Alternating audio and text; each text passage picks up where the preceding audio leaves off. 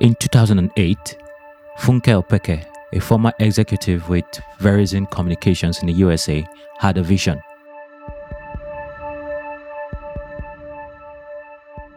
She had just moved back to Nigeria three years earlier, and while working with MTN Nigeria, one of the country's leading telecommunications companies, she noticed the low internet penetration in the country. Internet cafes were popular, but very few smartphones were available. Her plan? To bridge the digital divide in West Africa with the provision of enabling infrastructure. That vision gave birth to MainOne, one of Africa's biggest telecom infrastructure providers. In this episode of Built in Africa podcast, Funke takes us 10 years inside MainOne's journey of building West Africa's internet infrastructure.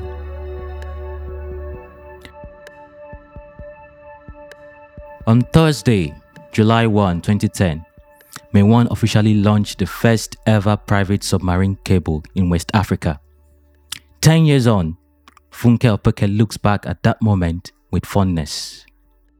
Putting the cable in operation Very 10 first- years ago today. First, um, yeah. you know, first private cable on time, on budget. We were a startup company. You know, it was a big bet, um, Yeah. and we succeeded. So yeah, so that was that was a high moment. The launch heralded a massive boost to internet speeds in the country. With a large presence in Lagos, one could draw links between the rise in internet speeds and the proliferation of startups in the city. You kind of look back and see what's happened in Yaba and the whole tech space of Lagos. Yeah. Um, and um, you know, each time one of the founders reaches out, um, and I see the, you know, just like you said, you Yeah. were awed Yeah. or the um, appreciation, um, the recognition of what we have done. That truly touches me because you feel like, okay, I've really made an impact um, in helping people achieve their dreams. For Funke, the rising levels of internet penetration in Nigeria, being invited to chair the Nigerian National Broadband Plan 2020 to 2025, and the White House invitation to discuss internet connectivity for the globe and to unserved populations in Africa show admirable level of recognition for the company's work. But the journey hasn't been without its fair share of challenges. Everyone has been more successful in having impact than we have been commercially successful. And a lot of people don't realize that.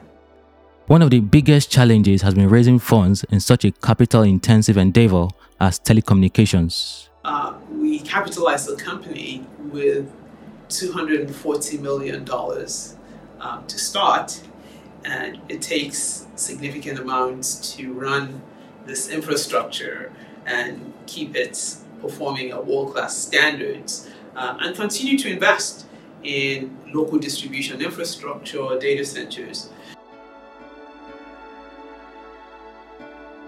Of course, like every company with a base in Nigeria, stable power is also an issue. According to Funke, MainOne has invested a lot in power. With privatization, they were able to make a private connection to the national grid. This meant they have had better power than most. Despite this, the company's distributed operations still face the same power challenges as others. Apparently, they still have to invest in backup power, colocation facilities, and other power solutions. Besides the working environment challenges, she still looks back on the company's impact with some longing. I, I, I look back and I never imagined that 10 years after we landed, every school in Nigeria will not have access to the internet. What does that say about us as a society, about how much value place in education of our young people? So, those kinds of things um, are still low moments for me. See how far we've come, but see how much There's still to do. there is still to do. When the MainOne cable was first laid in 2010, the concept of private submarine cables was very new to a lot of regulators. Though the company was in a hurry to bring internet access, they could not secure the permits to connect countries along the way between Nigeria and Europe. But they found a way to solve this. So we put what we call branching units, which are just connectors um, on the cable, which we could extend into those markets. And we continued exploring um, the opportunity and um, fabulous opportunity came up with Orange, which is already present in those two markets as a major provider to expand their international capacity. And it just made sense um, commercially and business wise. And also, we had a good technical, compelling solution for them. And um, that's what we did. So it was a win win for both sides. Gave them access to an additional cable and gave us access um, to new markets to bring more traffic onto our cable, which is still not fully utilized. In November 2019, MainOne expanded its submarine cable to Cote d'Ivoire and Senegal in partnership with French telecom company Orange Group.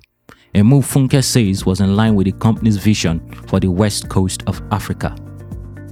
MainOne is looking at more expansions in Africa and has recently signed an agreement to extend its services to Burkina Faso. So we continue. Um, I don't know if you just recently, we signed an agreement to extend services into Burkina Faso. We continue looking at um, extending services into more landlocked countries, taking more capacity in there, um, investing with our partners in infrastructure to do that. Um, and um, also, you know, entry into a market does not necessarily make the traffic happen overnight. So you have to continue um, taking all the necessary steps into connecting various networks, uh, bringing um, people onto the backbone, so to speak, um, so that uh, they can actually get access to services. Also, MainOne has struck a partnership with Vertiv for the expansion of its data center services. So, what does the future hold for MainOne? We've kind of stepped up the data center business. We'll continue to invest. We're building a data center in um, Ghana as we speak. We'll expand, start expansion our data center in Lekki, our footprint in Lekki. We are starting to look at um, development of data center property we've acquired in Shagamu. Um, we would like to expand our data center in Cote d'Ivoire. Um, so expanding our services across the region, delivering more um, managed services to large enterprises. What we see, especially post-COVID, um, is everyone's trying to reduce the operational intensity of their business, and they cannot upload those infrastructure services to us. So we'll continue to grow there. And how about that possibly overdue IPO? Um, you have to ask the shareholders. it's not a time to go public anyway. Oh yeah, yeah. yes, okay. uh, Of course, MainOne still has a lot to do. Africa still has a long way to go in deepening its internet penetration to unserved and underserved areas, and MainOne looks set to be a big part of that future. Thank you for listening to the Built in Africa podcast. This script was adapted by Muyiwa Matuluko, research and interview by Emmanuel Paul, sound design by Ohene Karo Brutu. This is a production of TechPoint Africa. I am Emmanuel Paul. Please subscribe, share, and drop a review of this podcast by searching for Built in Africa on Apple Podcast, Google Podcasts, Spotify, or wherever you get your podcast. For more stories on startups and innovation in Africa, please visit techpoint.africa.